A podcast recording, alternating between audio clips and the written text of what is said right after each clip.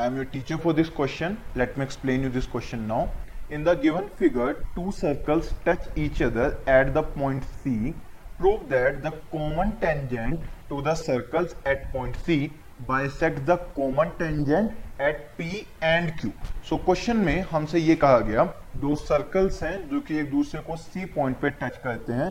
तो इसका मतलब ये हमारे पास पॉइंट सी हो जाएगा।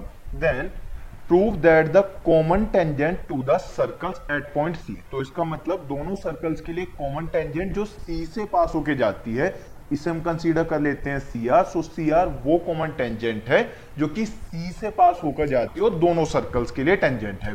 देन एक और टेंजेंट है जो दोनों सर्कल्स में कॉमन है पी और क्यू पॉइंट पर। सो so, ये हो जाएगा पॉइंट पी और ये हो जाएगा पॉइंट क्यू क्वेश्चन में हमें प्रूव ये करना है कि सी आर पी क्यू को डिवाइड करता है।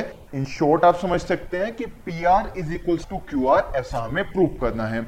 Now P R is equals to C R हो जाएगा। रीजन क्या है इसका? दैट किसी एक्सटर्नल पॉइंट से एक सर्कल पर ड्रॉ करे जाने वाली दोनों टेंजेंट्स इक्वल होती है। मतलब इसे हमने कंसीडर करा सर्कल C1 ये हमारे पास सर्कल C1 हो गया, ये सर्कल C2 हो गया।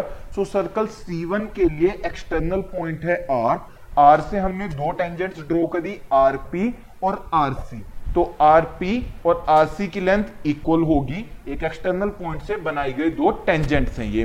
द सेम वे हमारे पास R C equals to Q R same reason tangent to a circle from an external point यानी कि ऐसा पॉइंट जो सर्कल के बाहर है आर इक्वल सो दोनों के लिए सेम रीजन है P R is equal to C R है और सी आर इक्वल है क्यू आर के। सो अल्टीमेटली हमें क्या मिला? P R is equal to Q R so final answer हम क्या लिख सकते हैं?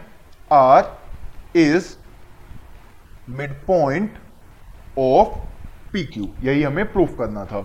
I hope you understood the explanation thank you